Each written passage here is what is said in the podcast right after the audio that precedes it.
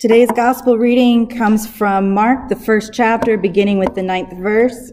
As a heads up for those of you following along in your bulletin, I will be reading a different translation. It was then that Jesus came from Nazareth in Galilee and was baptized in the, river, in the Jordan River by John. Immediately upon coming out of the water, Jesus saw the heavens opening and the Spirit descending on him like a dove. Then a voice from the he- came from heaven saying, You are my beloved, my own. On you my favor rests. Immediately the Spirit drove Jesus into the wilderness, and he remained there for forty days and was tempted by Satan. He was with the wild beasts, and the angels looked after him. After John's arrest, Jesus appeared in Galilee proclaiming the good news of God. This is the time of fulfillment.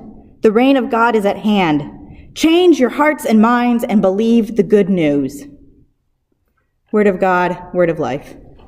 Thanks be to God.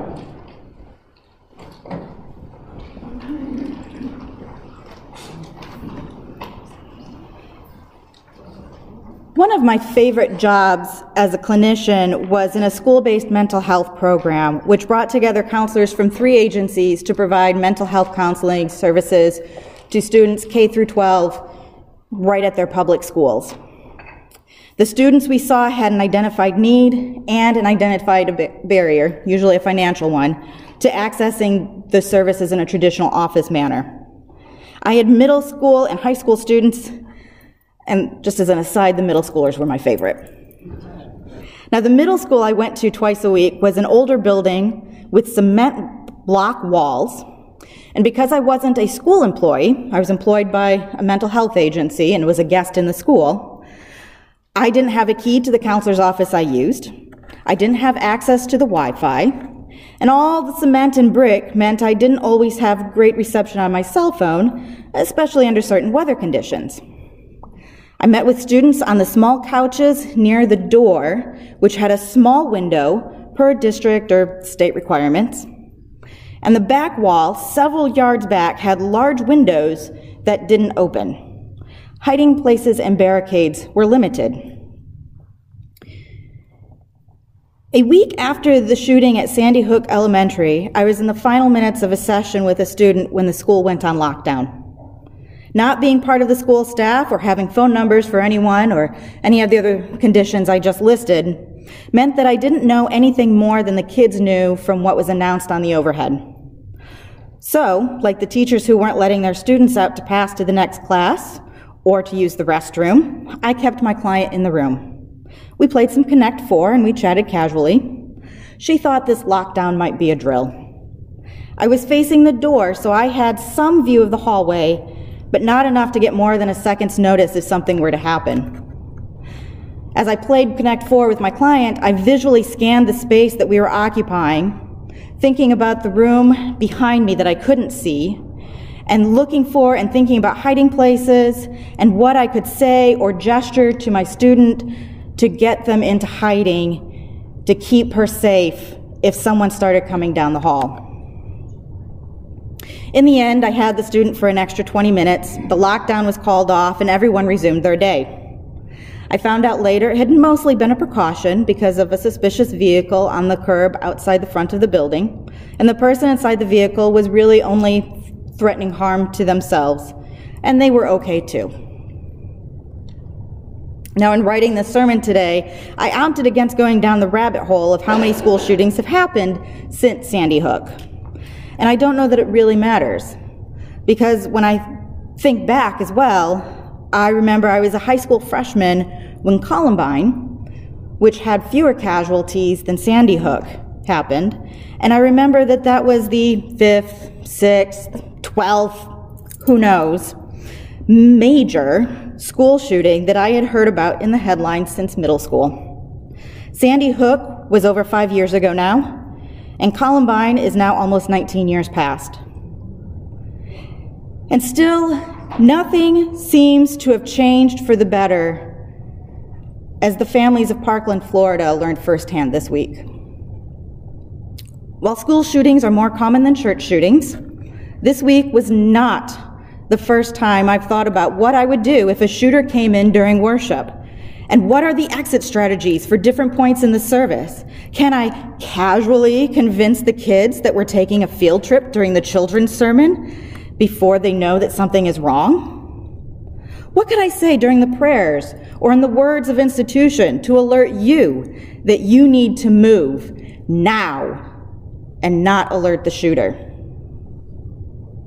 Before you think I'm overreacting or exaggerating the need for such forethought and planning, I am not the only one. Since Wednesday, as after the last several dozen major and well publicized mass shootings, my Facebook feed has been full of teachers and clergy, among others, sharing the thoughts they've had about what to do if, and increasingly when, it happens to their school, to their congregation.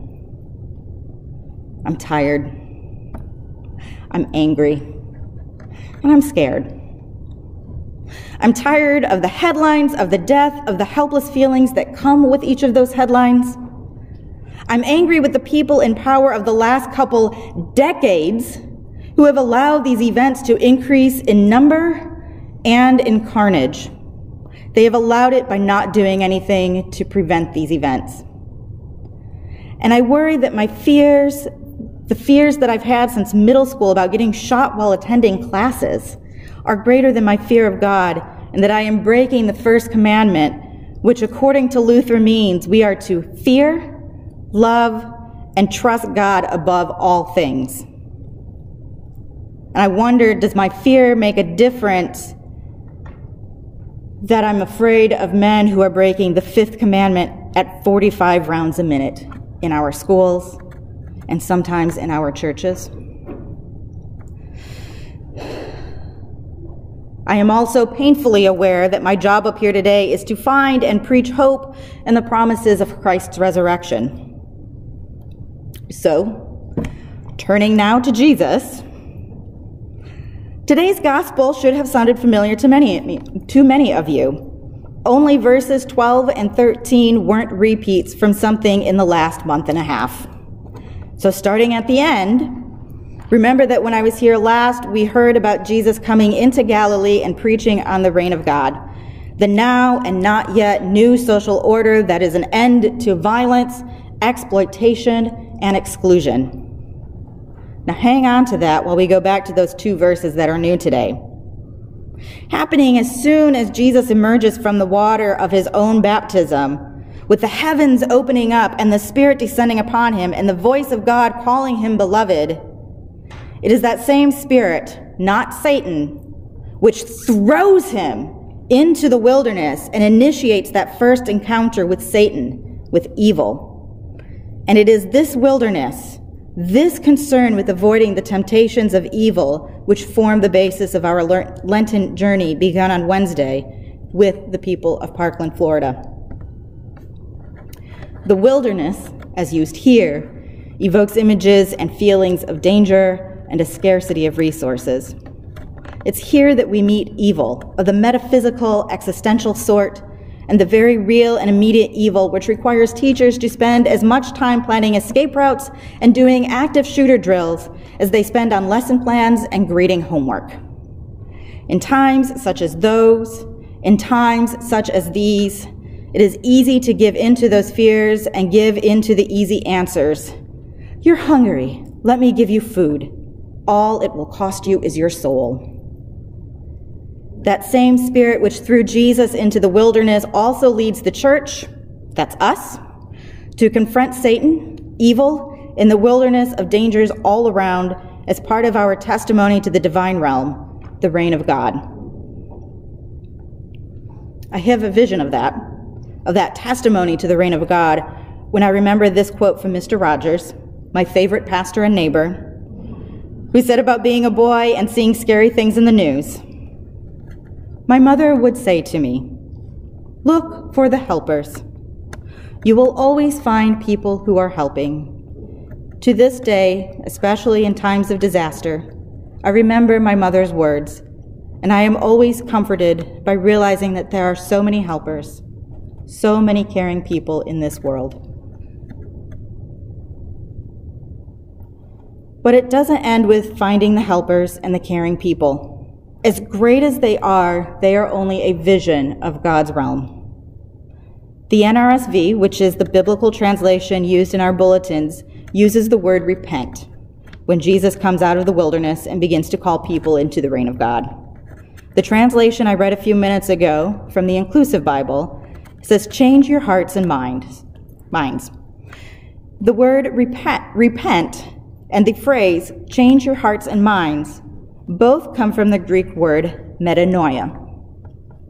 We talked very briefly about this word in confirmation this week, and I'm wondering if any of the confirmation students here remember what we said. Do you remember what metanoia means? No.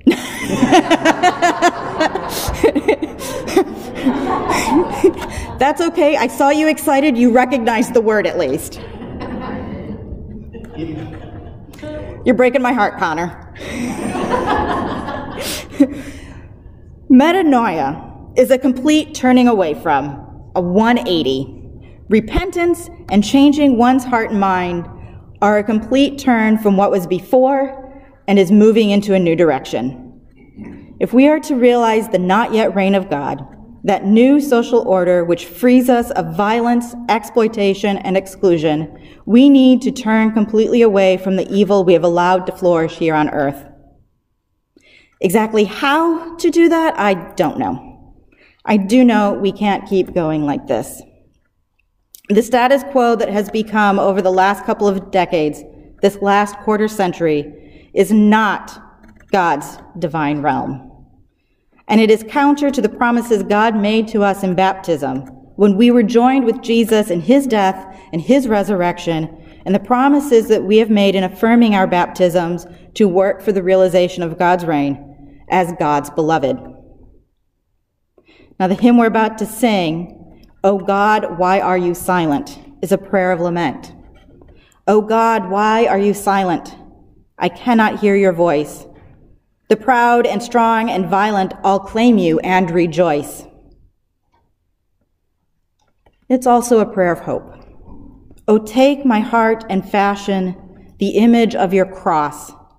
Then may I know your healing through healing that I share, your grace and love revealing, your tenderness and care.